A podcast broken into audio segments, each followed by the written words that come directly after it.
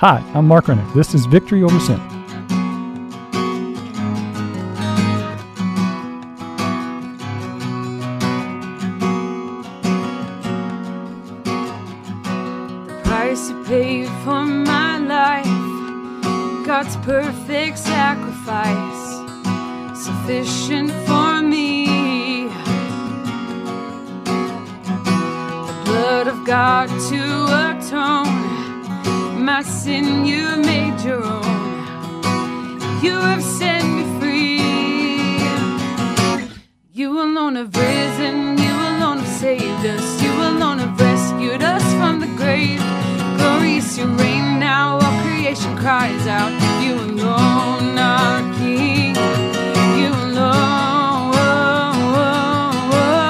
Good Saturday afternoon to you. This is Victory Over Sin, and my name is Mark Rennick. What we attempt to do with the first part of this show is to explain to you what we're attempting to do and actually who pays for it. Victory Over Sin is funded by an advocacy arm of St. Vincent de Paul of Southwest Idaho. And what we attempt to do in this half hour is to educate you, the Idahoan, about what it's like to be incarcerated, to come out of incarceration and return to community and then survive and be successful. Certainly, one of the ways we do that is to have this radio show. And this radio show has been going for six years now, believe it or not. If you go back to the archives of Victory Over Sin on KBXL uh, FM, you can look up the archives and look at past shows. Uh, you can find all sorts of people there. We've got every director of the Department of Corrections. We've got a few state senators. We've got people who are just gotten out of prison on their first day. I even have one person who's on his way back into prison, and he taped right before we went back into that show. All kinds of people. We're proud of that body of work, if you will. So if you want to learn about Idaho Department of Corrections, you can go back there and listen and find out all sorts of stuff about the Department of Corrections. In addition to that, we actually do a PowerPoint presentation that we'll be happy to bring out to your group, to your service group, to your church, to your neighborhood association. You tell us, and we'll come present that for you. It's a 20 minute PowerPoint in which it's also led by a returning citizen themselves. So they present the information and then they'll stay around and answer questions about what it's like to live on parole in the state of Idaho. If you've been listening to me over the years, you know that we've grown in terms of stature. We've got some exciting stuff going on now, and they're getting better for the fall, summer and the fall of this year. But we have an office, the main office for people coming out of incarceration is at 3217 West Overland Road in Boise, in which we attempt to have everyone who leaves incarceration to come there first. In addition to that, if you need a ride from incarceration and you do not have a way to get around, ask your case manager, we'll pick you up and take you everywhere you need to go. We also have an office inside the offices of probation and parole in District 3 over in Caldwell. So if you're going in there to check with your parole officer, your probation officer, just say, I want to talk to somebody from St. Vincent de Paul Reentry, and they will direct you to our offices in there. It is easy to go to our website, which is www.svdpid.org, and click on reentry. You'll find out all this information. Uh, later on in the show, I will let you know how to reach me and for any additional questions or information. And we've got an I've got an exciting guest that I actually met last Sunday night, and uh, was excited to hear what she had to say. And we're going to learn her story in just a second. Idaho has an incarceration rate of 761 to 100,000 people, including prisons, jails, immigration detention, and juvenile justice facilities, meaning that it locks up a higher percentage of its people than any democracy on earth. Compare that to the United States' 664 people per 100,000, Canada's 104 people per 100,000, and Norway's 54 people per 100,000. What about our parole system? In 2019, Prison Policy Initiative graded each of the 50 states for their parole system. Idaho received a grade of F. How do we change this? We need your involvement, and we need your story. More importantly, you must tell it. Your Christian voice can support the needed change. Reach out to us and get involved. At the end of the show, Mark will share his contact information, or you can call the radio station, KBXL 941 The Voice, and ask for links to Mark Rank.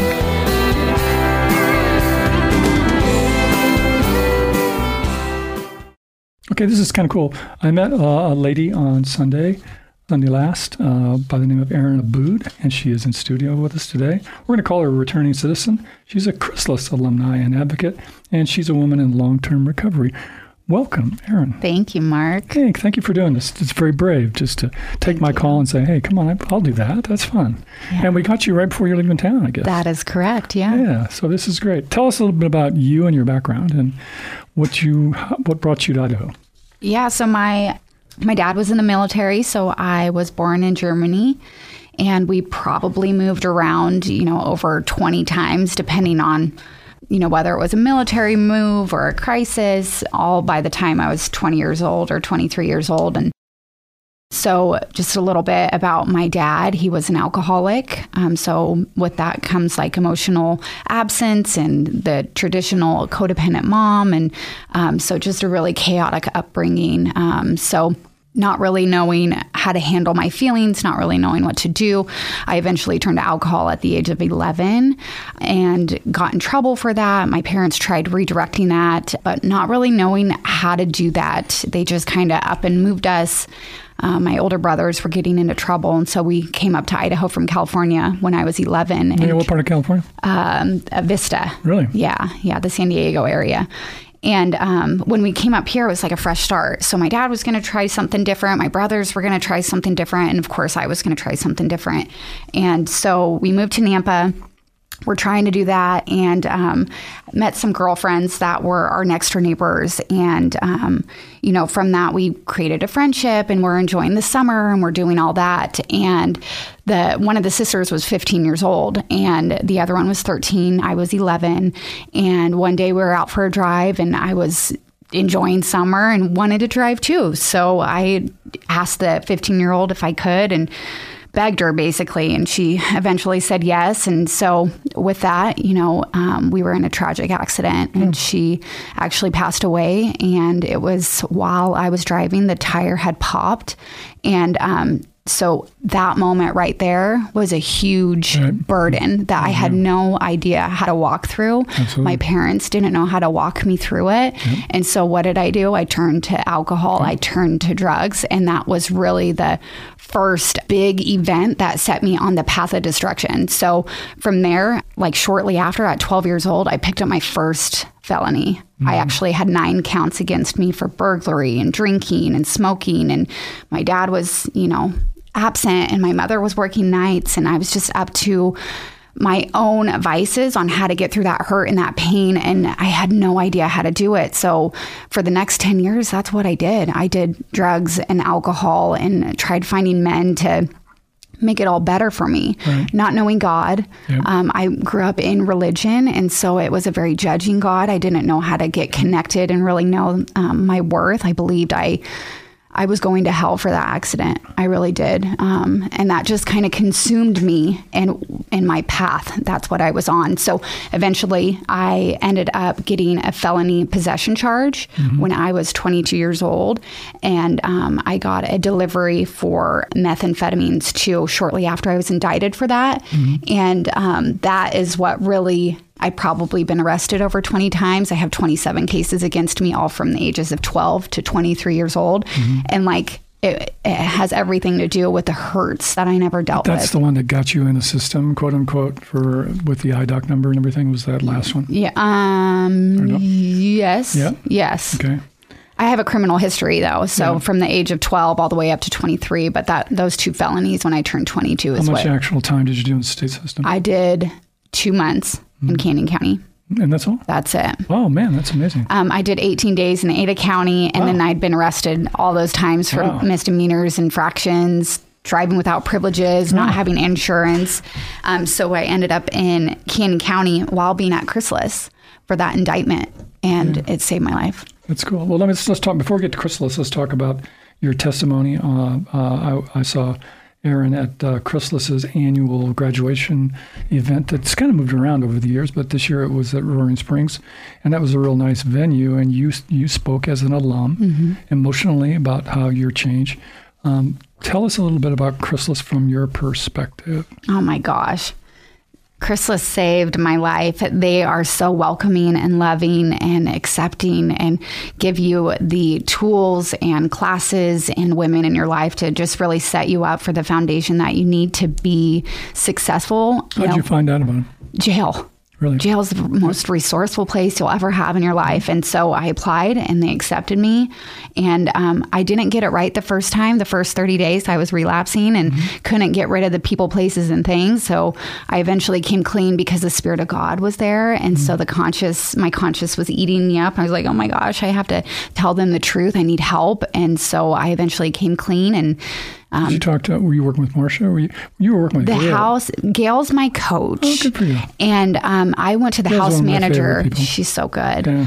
I, I don't i think marsha was my coach in the beginning so the first 30 days i just went to my house manager and i just confessed and that was really the the beginning of my transformation at chrysalis and then um, uh, two months later, I was picked up for that indictment of delivery. So while at Chrysalis, while clean and sober, and then while I was picked up, um, went to Canyon County for two months, and that is where I had my God saving moment in the Canyon County shoe closet. That's where God met me. I I prayed to God to shine some light in my darkness. I ended up in jail, and I asked God um, who He was, and and that's all it took for me. It seems like he did a good job of keeping So you away from a delivery charge that should have been seven years. Oh But, my yeah. gosh. Uh, It was everything that I was doing up until that moment. If I wasn't in Chrysalis, I would have gone to prison. They wanted to make an example out of me, and I begged them, I can change, I can change. Well, I think too, Canyon has a history of taking chances on Mm-hmm. some people in that system. I know I've been in those courtrooms in Canyon where people, because they were with the mission or Mm-hmm. because they were with the New Life program at from City Lights, I Yep. think at that point in time they were giving people all kinds of breaks when I sat there. So the judges over there seem to take more flyers, I guess you will, in terms of making a decision to help somebody as opposed Yeah. to just throwing them into the system. So they um, made sure to put it in my sentencing to graduate Chrysalis. I Mm-hmm. had 400 hours of community service I also had to complete as well. That's cool. Yeah. Well, as we were talking before we went on the air. I think you were at Chrysalis on State Street, right? Mm-hmm. And, and what year was that? 2011. Because that's the year I got out of incarceration, and I ran across a couple of people who were at Chrysalis, and we were all well, we were all lost trying to find our way out of out of incarceration, and we were going to a similar church, and I would always drive up the back of the State Street store and, or the State Street location and pick up women and take Yep. them to the church, and that was always I can still picture Marsha looking like know who's that guy, you know. And An angel, I promise. No, no, it's not. You know, I know that's skeptical about this guy. Yeah. That goofy cat. She was very to have. protective. Oh yeah. yeah. That's a. Like a mama. Oh, we yeah. all need mamas. Yep. I think it took me uh, ten years probably for uh, Marcia to think I'm a nice guy. That doesn't surprise But that me. was. Uh, but that that was a fun time. I, I enjoyed those years on the State Street store. yeah. Okay. T- talk about the Chrysalis approach in terms of uh, what they do because they do something different. It's not like a typical, if I would say, transitional living home. It's different than others. Tell us a bit, bit about the programming. Yeah, they don't. Um, you don't just live there and get drug tested. You you live there and you make goals and you meet with a coach weekly, and they have these requirements um, to be a part of their program. And some of that is uh, daily devotionals where you're writing out what you're reading every day, and then you're actually showing your coach what um, you're learning. They have you read books and you write book reports. They have you do Bible studies um, in different classes. And in the classes, they teach you about God. They teach you about boundaries. Like we don't know how to say no or have our yes be our yeses. We don't know how to steer away from bad men. We, we cannot, we come in not really knowing how to do that. And they teach us what safe people are. They teach us who God is. They teach us how to financially um, take care of ourselves. And that's all provided through the classes there. So um, you come home on time, you drug test if needed. It's not, you, they don't do sporadic. And then, um, you got to go to church every Sunday. And yeah, you're always at work. Those goal sheets that you meet with your coach weekly, the goals are financial, relational, educational, and physical. I know every time I was there too, you had stand up and cite a verse. Yeah. Yep. You know, On Sundays. Oh yeah, it was like somebody sent up and say their verse, and I'm thinking this would be hard for me to do. It's so Uh, good that- though. yeah. It's where you build your foundation. It sticks in your heart so deep that that's how you live your life, and that's the goal of what Chrysalis tries to do to help women leave Chrysalis, knowing that they have the foundation of God to have um, the life that will glorify Him in this hard world. It's so hard out here. So it's yeah, I loved it there. How many houses were, were did they have when you were there? They had Three. they had State Street, Hayes, Mariposa. And then they had a five mile one at the time. I don't know if you remember that Yeah. one. So they had four. Well, that's, that's the one that Jim and Belita owned for a while, or Yep. they leased back to Yep. you guys. Yeah. That's interesting. Yeah. Um, talk about uh, the Sunday dinners too, because that's the Oh other thing I remember about. Sunday dinners. Churches. You guys, had, you guys had just buku stuff brought to you on every Sunday from all sorts of different people in the community. Yeah, they would. And it starts there, right? Marcia's goal is to teach us how to have fun in our daily lives. So, churches like um, Common Ground Biker Church would come in on Sundays with their group of people, serve us dinner, make us feel special. Sometimes they worship with us, sometimes they teach with us, but Sundays were like family nights, actually. It was pretty cool. Yeah, I was, it was always kind of fun. I know we went once a year, right around Christmas. It seems like because we would bring you um, some kind of Christmas bag. It was always Yeah. like two weeks after Christmas. It seemed like, but uh, yeah, that was always fun to sit there and you got to hear you guys' testimony and uh, go from there. So, anything else? Other stories? I know that we were talking a little bit before.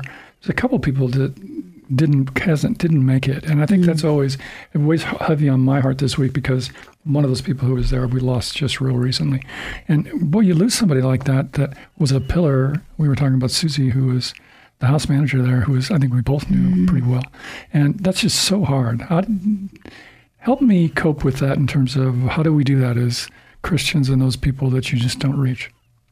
Because you and I both probably we talk stories. We've tried to reach out to her and make things work. How do we do? How do you do that? You're a good Christian. How do we do that? Isn't that hard for you? It's so sad. Um, She's because you see somebody. We're, we're talking about that person in particular, but the spirit within this girl is so genuine. She was a graduate of uh, Boise Bible College. Yeah. you could just tell she has she had this super heart, but she just could not get away from drinking. And no matter what you did, I, I took a couple flyers on her trying to get her to to work for me, and and I just like it. It never lasted, and every time she was in county jail, she'd call me.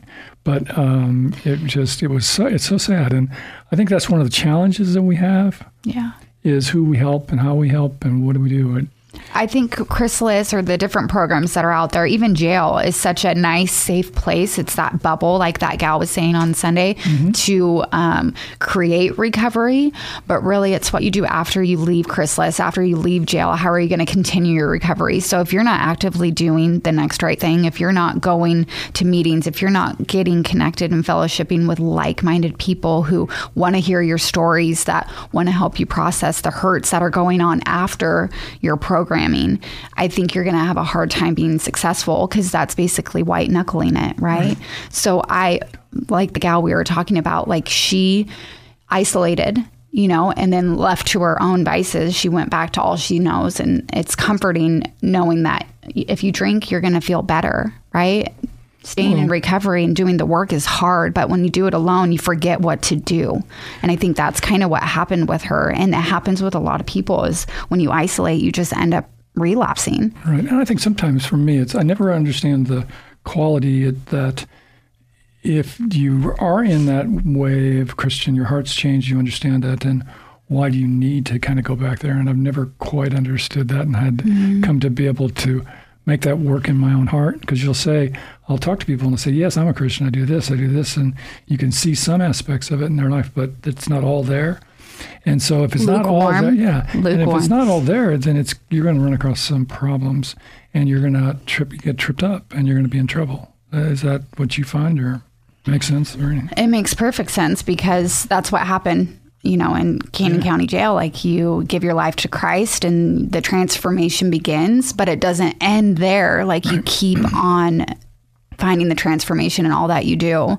And I think that's just where it gets a little blindsided for people as they stop putting in the work. They stop trying. And I, also, too, would you maybe? I always say too, it's a, you need to hang around better people than you all the time. Oh, yeah. People, people that can teach you something. People that can also. Uh, challenge you to be better than you already are. I think that's part of the aspect where we get we can get complacent, and I think that's one of the reasons I think I go to the one of the reasons I go to the Chrysalis event because you see new faces and you see new stories that kind of motivate you to go forward. And understand that this is really a work in progress that I have to keep working on. And there's a balance because, like, as a woman in recovery, I sponsor women, mm-hmm. right? So I'm going to be sponsoring women that are going to be a little bit further behind than me. So they might be more likely to relapse. They might be more likely to gossip. They might be more likely to still chase men and have these bad habits. So I have to have the balance of having a sponsor and talking to people who um, have what I want, whether it's uh, spiritually or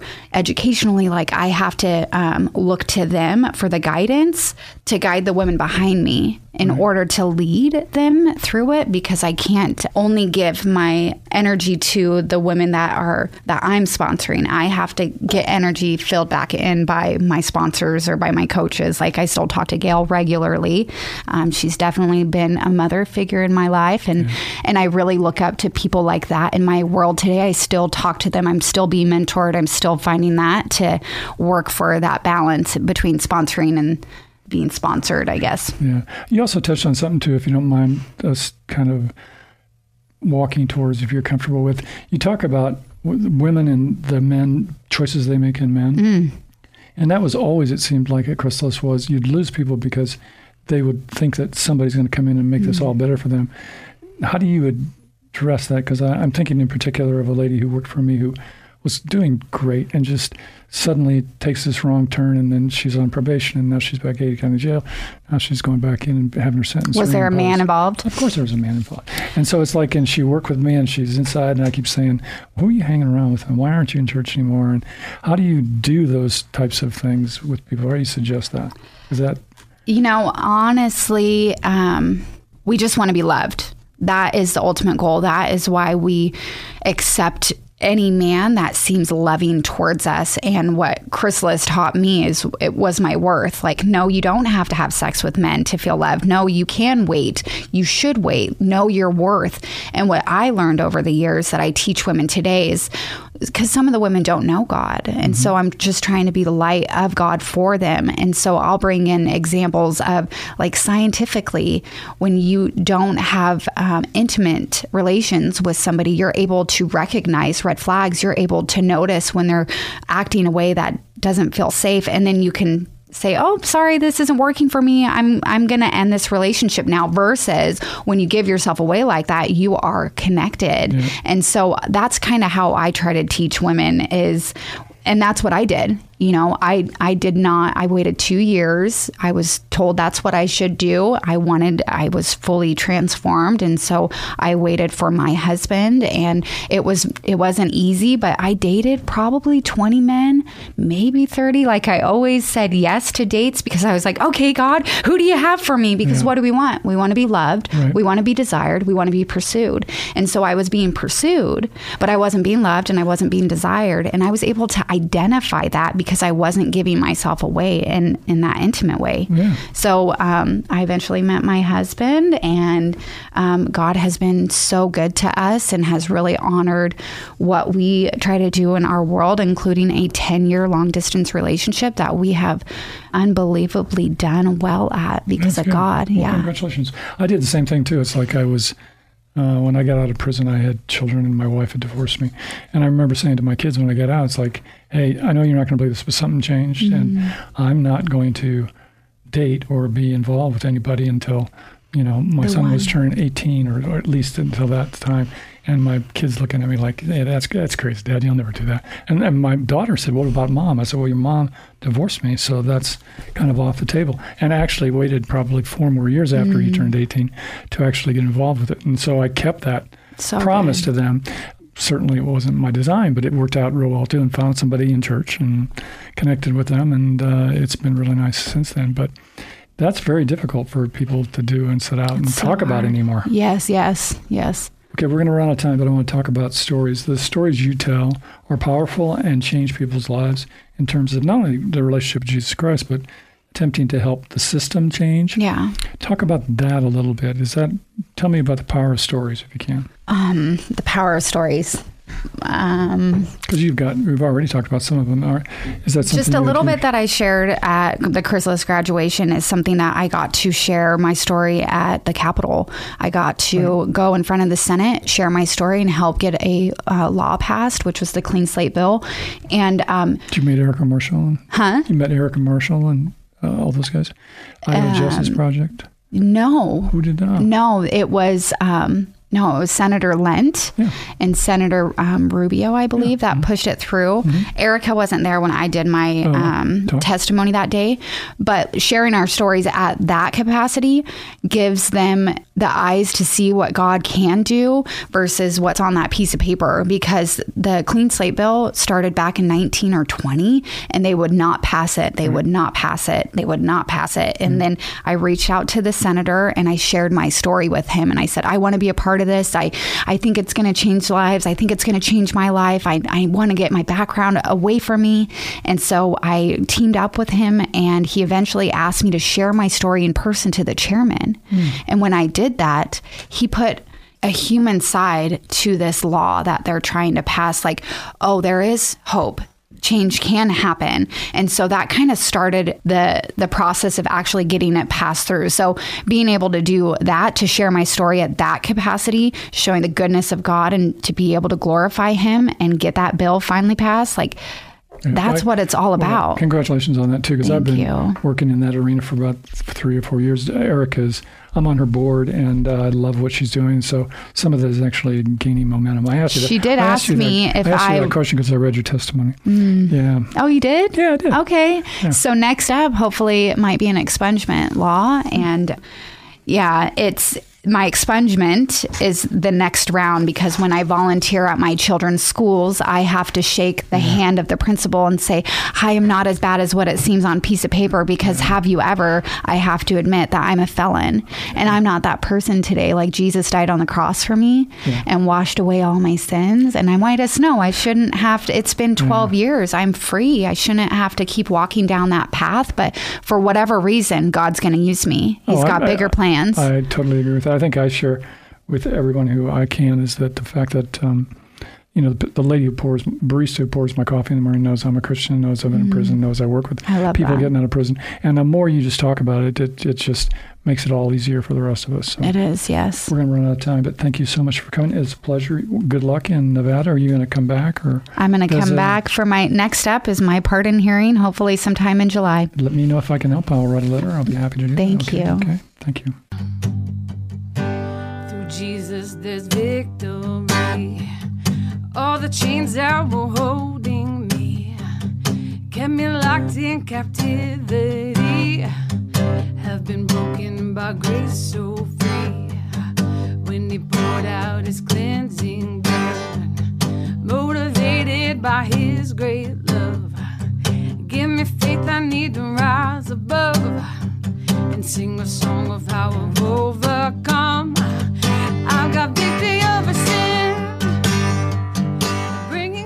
Okay, I love stories like that. Thank you for coming in today, Erin, and sharing that and uh, letting us know what's going on.